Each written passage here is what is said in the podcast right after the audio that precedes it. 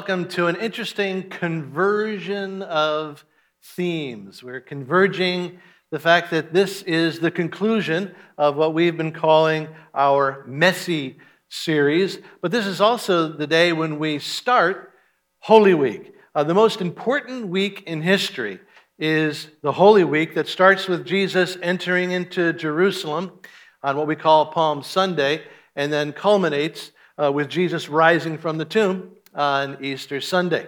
So we start with Holy Week today, uh, Palm Sunday, which is the day that set everything in motion for Good Friday and Easter. On Palm Sunday, Jesus rode into uh, Jerusalem on a donkey uh, with loud praises surrounding him. Uh, this praise parade was uh, so loud and so large that it shook up the power people so that they would sentence Jesus to death right on God's schedule. So the people who made up this parade were doing exactly what God wanted them to do. They were supposed to be praising Jesus and they were supposed to be very loud. In fact, making noise was so important that in Luke chapter 20, uh, Jesus said that if these people didn't cry out loud with praise, God would make the very stones do it. So God wanted a big noise, and so God handpicked certain people to be part of this parade. Who do you think that God chose? Do you think that God handpicked self righteous, button down, popular people who pretend to have it all together? No, God did not pick people who are pretend perfect. Who did God pick? Well, you got to picture this. Just just think of this as now a crowd scene, and uh, a camera is panning this crowd. Uh, here, the camera focuses on a group of fishermen who are some of the least impressive, least sophisticated people around but yet they've been trained to uh, have lung capacity where they can yell from a boat to shore, and so they can make a bellowing noise of praise to Jesus, full of thanks for the way that Jesus has chosen them to do something so much more important than capturing fish. Jesus is calling them as disciples to set people free. So now we pan from these former fishermen now to another group. They're a they're a group of former street dwellers. They used to live on the street begging because they were injured, they were paralyzed, they were blind or sick or worse. But now, these same people who used to uh, be looking for pity on the street are now full of praise on those very same streets because Jesus has healed them or because they've been healed by those former fishermen in Jesus' name. Uh, then the, the camera pans again to another crowd. It's a crowd of former prostitutes who now have this regal bearing because they've, they've seen their worth reflected in Jesus' eyes. And along with everybody else, they're waving palms of praise to Jesus alongside another man who is a former leper. Uh, leprosy, before he met Jesus, took his hands. He has no hands, but leprosy has taken more than that. Leprosy has taken his family away from him, taken him away from his family. Because as a leper, he was cast out of society, cast out of town. And so there was a night when he needed to kiss his children goodbye forever. He touched them for the last time. And that's where this leper went into isolation until he met Jesus. And Jesus did something that no one had done for years. Jesus touched him and healed him. And so, even though he still has no hands, Jesus gave him back his life because Jesus gave him back his family. And now his kids are next to him, shouting and jumping up and down with praise to the same Jesus. But because he still bears the scars of that leprosy, he can't hold a palm branch, but he can raise his stubs as praise to Jesus in all the way that he has changed his life. Now, the camera swings from that leopard face to face in this crowd, and you can see people most of whom are a mess of one kind or another. But at the same time, you could say they're beautiful, that they're like beautiful works of art. You could say that each smiling face in this parade is a masterpiece. True masterpieces of the work of Jesus and his transforming power. Can you picture this? Can you picture this parade? A group of former beggars, former blind, former prostitutes, former lepers, all praising Jesus at the same time. Oh, and there was also one other guy in this parade a former dead guy named Lazarus. Uh, we know that Lazarus was in this parade because in the Gospel of John, he's actually described as kind of the uh, ringleader of the whole thing. Uh, in fact, let's, let's go to the Palm Sunday account as it's recorded in the Gospel of John, chapter 12, beginning at verse 9. A large crowd found out that Jesus was there and came not only because of him, but also to see Lazarus, whom he had raised from the dead. So the chief priests made plans to kill Lazarus as well, for on account of him, many were going over to Jesus and putting their faith in him. The next day, the great crowd that had come for the feast heard that Jesus was on his way to Jerusalem. They took palm branches and went out to meet him, shouting, Hosanna! Blessed is he who comes in the name of the Lord! Blessed is the King of Israel! Jesus found a young donkey and sat upon it, as it is written Do not be afraid, O daughter of Zion. See, your king is coming seated on a donkey's colt. At first, his disciples did not understand all this. Only after Jesus was glorified did they realize that these things had been written about him and that they had done these things to him. Now, the crowd that was with him when he called Lazarus from the tomb and raised him from the dead continued to spread the word. Many people, because they had heard that he had given this miraculous sign, went out to meet Jesus. So the Pharisees said to one another, See, this is getting us nowhere. Look how the whole world has gone after him. So, along with former beggars and former blind and former prostitutes and former lepers, there was a former dead guy named Lazarus, who was kind of the ringleader of this parade. And I'm so glad that on the first Palm Sunday, the people that Jesus wanted around him were not people of pretend perfection. I'm even gladder that on this Palm Sunday, Jesus still wants to be surrounded by his masterpieces. That's what I want to be. But how? How do I become a masterpiece? Well, as I look into the faces in the crowd at Palm Sunday, I see that in order to become a masterpiece, first, I must admit, I must be honest about my messiness. When I look out at the Palm Sunday parade, I see people who have given up the game of pretending to be perfect. I see the blind man who says, uh, I admit it, Jesus. I need your help. I'm blind. Please heal me. We see the, uh, the man who's on the side of the road as, and paralyzed. And he understands that he's a masterpiece because, you know, he can't, he can't do it. So he calls his friends and says, Would you bring me to Jesus? In order to become a masterpiece, I have to give up a habit that is really epidemic in our nation, but maybe most epidemic where we live, you know, in and around Fairfield County. Uh, in order to be God's artwork, I must give up the bogus artwork of image crafting.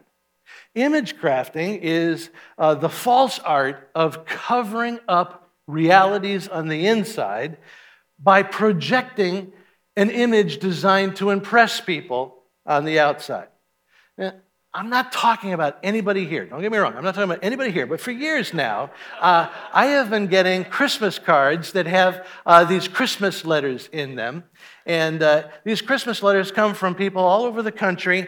And I think there's either some image crafting going on, or they are just really so happy that they make me sick. Uh, they go on for paragraph after paragraph about how their lives are just full of adventure and fun trips and unbelievable experiences, and they are so happy that it makes me depressed. And I think, how come my life isn't this perfect?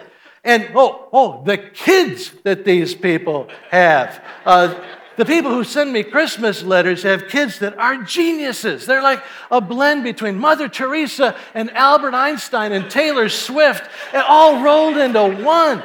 And you know, some Christmases back, I am reading these Christmas letters at my kitchen table, and my two kids are at that kitchen table.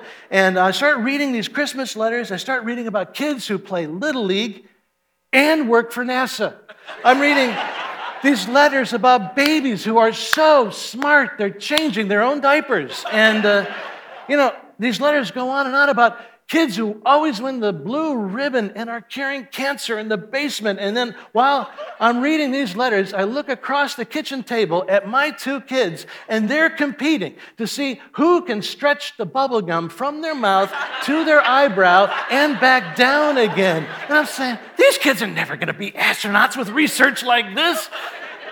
And I just left myself wishing that somebody would write me a Christmas letter that actually was instead about them being happy, think about me and, and making me happy. I'd love to get a Christmas letter about how they had planned for eight months a, a anniversary trip and how they got a flu on that trip. And then write with me about the bodily details of that flu. And uh, I'd love to hear about all the things in their house that are broken uh, and then how they tried to fix them. And now they're worse. I want to hear about, you know, all the stuff that, that they, they wanted to do, but they couldn't do. And just write to me something that makes me at the end say, man, at least my life isn't that bad, you know. And but you realize, you know what? I don't get many of those Christmas letters anymore because uh, uh, now with Facebook, people can do this image crafting all year round, right? With Facebook, I can craft this image of constant activity that makes me look happy, even though I'm stressed out and I'm angry. With Facebook, I can craft the image that my marriage is bliss when we're really on the verge of collapse. With Facebook, I can package my kids as this whirlwind of sports and extracurriculars when between activities in the car, we're yelling at each other and we're ripping each other to shreds. Instead of pretension, don't you wish that you could just have a place and some people where you can be real about your messes? Well, you can be real in the community of Jesus. You must be real if you hope to be one of God's masterpieces.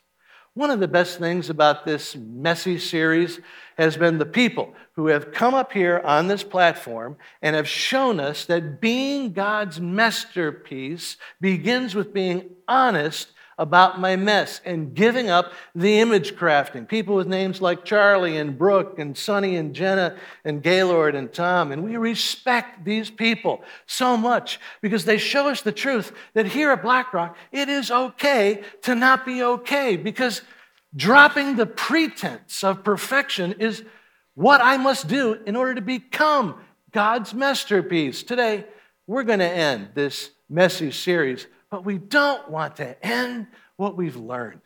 We want to capture our takeaways. And for all of us, one takeaway must be the decision to seek and maintain some relationships in the community of faith where we can be real and honest about our messiness. I must stop the bogus art of image crafting so that I can start becoming God's masterpiece. I must decide to stop pretending I'm perfect when I'm not. I have to admit my messiness in the community of masterpieces that we call Black Rock Church, which leads to the next requirement. Uh, if I want to become God's masterpiece, I must be an active participant in God's community of blessed messes the way God makes me a masterpiece is by making my messing a blessing to someone else.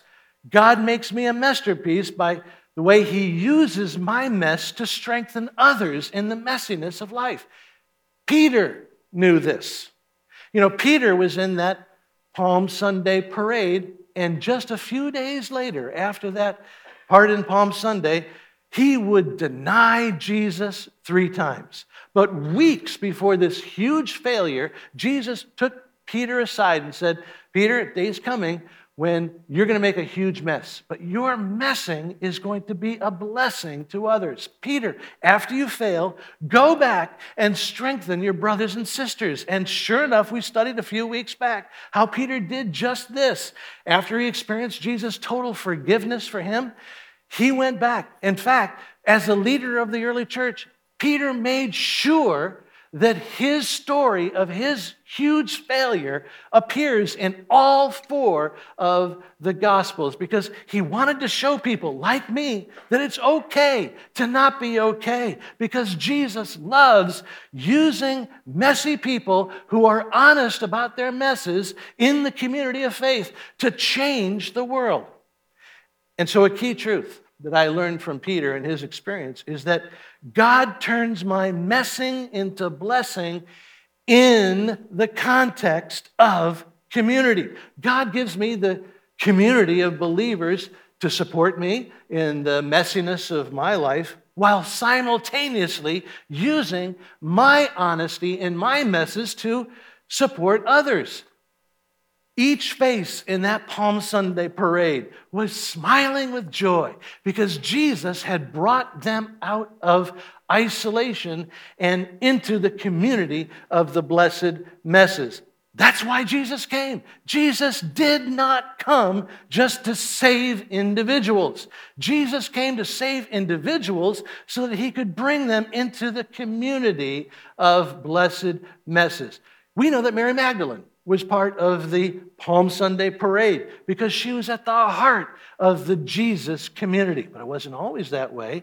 Before she had Jesus setting her free, Mary was possessed by spirits of anger and bitterness and uh, fear and panic. And the Bible says that she was actually possessed by seven demons who tormented her and made her an antisocial recluse, trapped in isolation and loneliness. But Mary became God's masterpiece when Jesus brought Mary into community. Now, if after Jesus did that and set Mary free, if Mary had then gotten a little too busy and just couldn't seem to fit community into her life, we wouldn't be talking about her today. She would not be one of God's masterpieces because in order to be a true masterpiece, I must be on display in a way that gives God glory and encourages other people. You know, even though we're ending this messy series, we cannot end what we've learned. And my takeaway from this messy series includes a decision that I will make it a top priority to be in a community group here at Black Rock. Or if I'm already part of one, I'm going to make it a priority to be consistent week after week and to come each time as an active participant, ready to strengthen others by my honesty in my mess. Again, if you don't have a community group, please make sure you sign up for one. We're going to start these groups again April 24th. Now is the time to sign up and get part of God's community because that's the only way you're going to become one of God's masterpieces, which leads to the final requirement if I'm going to become a masterpiece, and that is I must shout out my story of the Savior.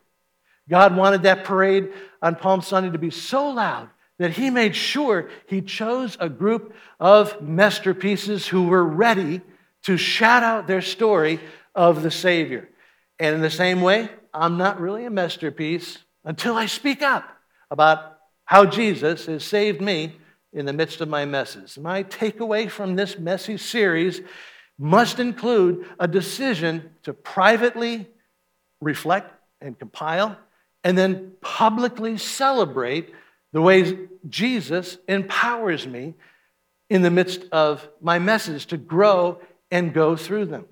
To become a masterpiece, I must get honest about my mess, get my mess to Jesus, and then get sharing my story of the Savior. And that's what made Lazarus so effective. Apparently, he was willing to tell his story of what it was like to be certifiably dead and then brought back to life. And maybe you have a similar story to tell. Maybe you have a story about how Jesus brought you life in the midst of, a, of the worst kind of mess. If you so, you need to shout about it. You need to do that and let people know. And when you do, you become one of God's masterpieces. But not everybody has a Lazarus story. Sometimes my messes don't end in resurrection. Sometimes it seems like my messes don't end. Sometimes I'm more like that leper who will always bear the scars of messiness in my life. Maybe that's you. If so, if you're like that leper, you can still raise your stumps in praise because even in the midst of your messiness, you have a story to shout about that makes you more than just a mess. You can share your story of the Savior, and when you do, you become God's masterpiece. Let's pray together. I'd like to just give you a moment here just to uh, maybe reflect a little bit on uh, the mess that you've experienced in your life in the past, or uh, maybe it's the mess you're in right now. And what it would mean for you to become a masterpiece uh, by admitting it, uh, admitting the, the mess that you're in uh, or have been in the past. What it would mean for you to really enter into community, ready and willing to uh, strengthen others by sharing your story. Jesus, we thank you that uh, you have come to us not only to save us as individuals, but to uh, bring us into a community of, uh, of true beauty. And we thank you for the artwork in our lives. We just ask now that you would uh, take us from where we are and then lead us to a place where we can be even more true masterpieces to your glory. Amen. All right, we have some people to uh, meet here. Um, we'll start with uh, Gina and Keith.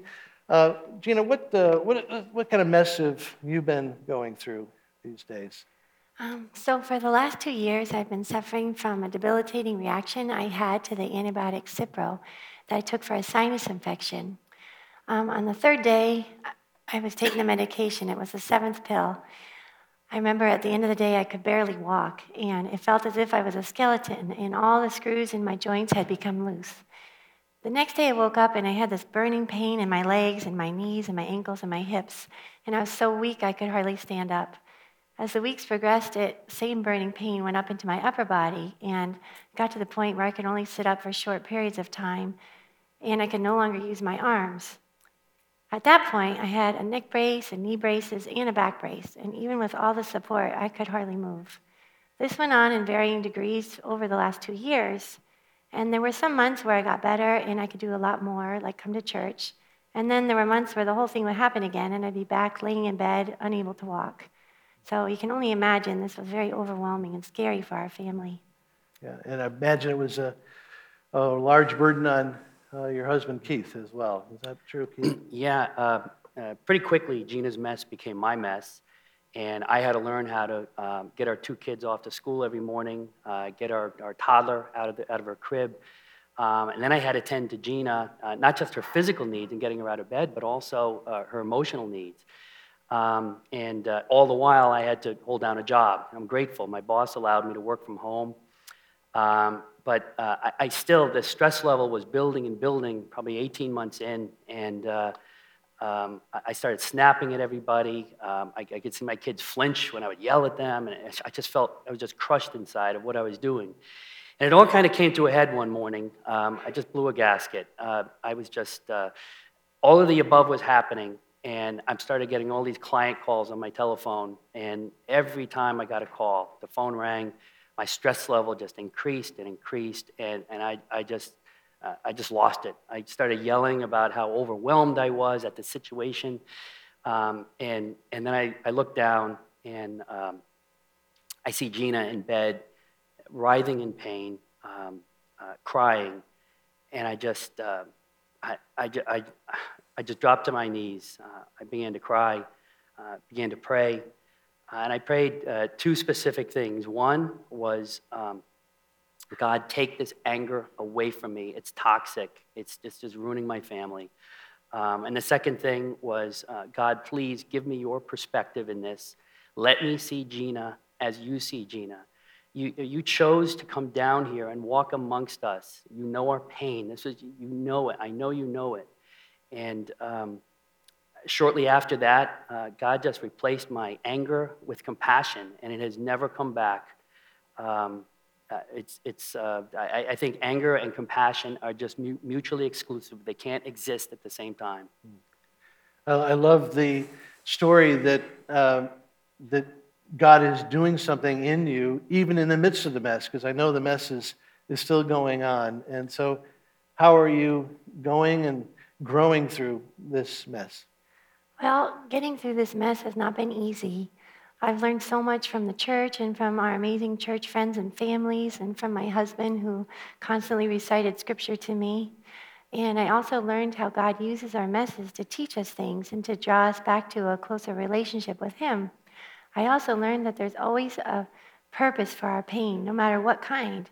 And when we have pain, we shouldn't feel abandoned by God, but we should know He's just waiting for us to embrace Him. And once I really claimed my faith and clung to the promises in the scriptures, I really began to see God's glory. And I reached out to the church for help, and I was so amazed at the amount of help we received. So many families came to our rescue. It was as if God Himself had thrown us a life preserver and just stopped us from sinking because things were getting really bad. There were so many families that came, people we didn't even know were doing our laundry, they were taking care of our kids, they were doing our yard work. They were even driving our children to church activities because I couldn't drive. And um, we were just so blessed. We're so thankful to be part of this church. How about you, Keith? What, what are some things that God has done to teach you and, and grow you through this? Yeah, well, um, and it's still going on. Um, one of the sweetest things that, that's come from this is uh, something we call um, uh, bedtime Bible time. Um, at some point during this, this whole ordeal, uh, Gina uh, developed tremendous anxiety, and it would always come on right as we were about to, about to go to bed. She couldn't take anything because even taking an Advil would make her, she would go have a reaction to it. So uh, we sought some counsel, and what people told us was uh, just create a very calm environment. Um, so I instantly thought, well, why not just read the Psalms? It, it's always worked for me. Um, so I began to do it, and it worked. There were times that she would fall asleep as I was reading. And uh, uh, now we all go to bed at the same time in my house. Um, I have three daughters. And I thought, well, why not just reel the kids in on this? And it has turned into um, just such a, a, a um, such a wonderful, intimate time in the evening. Um, I would, uh, I'm no Bible scholar, but somehow it's as if the Holy Spirit is giving my words utterance. Um, I'll just read one chapter from the Bible on my phone with the lights off, and we engage in this interaction where kids are asking me questions, and I actually have answers for them. It's, uh, it's, uh, it makes me feel so good because I'm finally, I feel like finally in my life I'm doing what God created me to do, which is to minister to my family. Wow, I love the way that you truly have become a masterpiece that God's using uh, the mess to actually make you even a better uh, leader in your family and, uh, and bringing joy to you in, in significant ways. Rob, uh, what about you? you? Your mess is a little, little different in your past. Tell us about uh, your mess. Yeah, I mean, it is, uh, it is different. I uh, got, was addicted to alcohol and in more recent time, prescription medication. And life was just a total mess. I, my wife and I were married singles.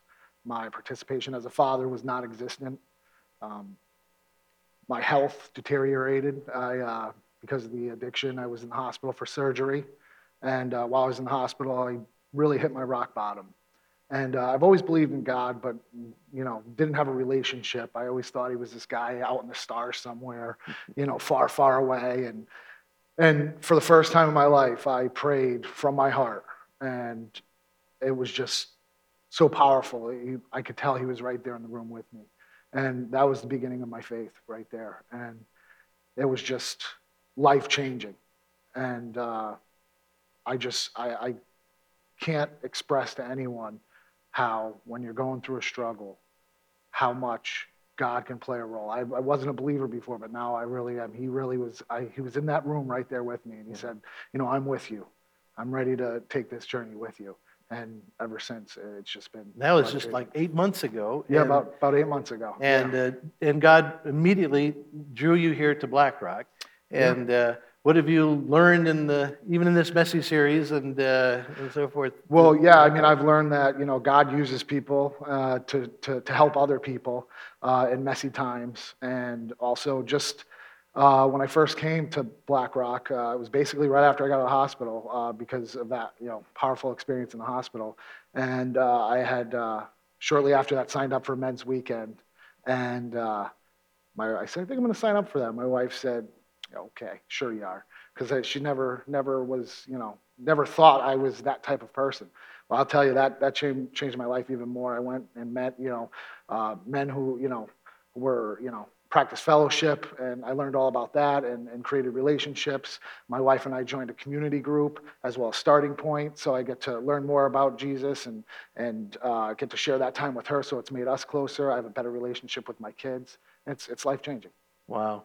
Well, thank you for uh, being willing to come and to demonstrate what it means to be a masterpiece because you're, you're admitting uh, the mess that you're experiencing and have experienced. Uh, you're part of an active uh, community of blessed messes and sharing that and strengthening others. And you're willing to share your story of how the Savior has, uh, has made, it, made, it all, made it all different. And uh, let's just thank uh, uh, Rob and Keith and Gina for the way that they've shared with us today. Thank you. And why don't we all stand as we close? And just remember that we have some men and women up here in the front who are ready to pray with you. And maybe this is that moment where uh, you become a true masterpiece to God's glory.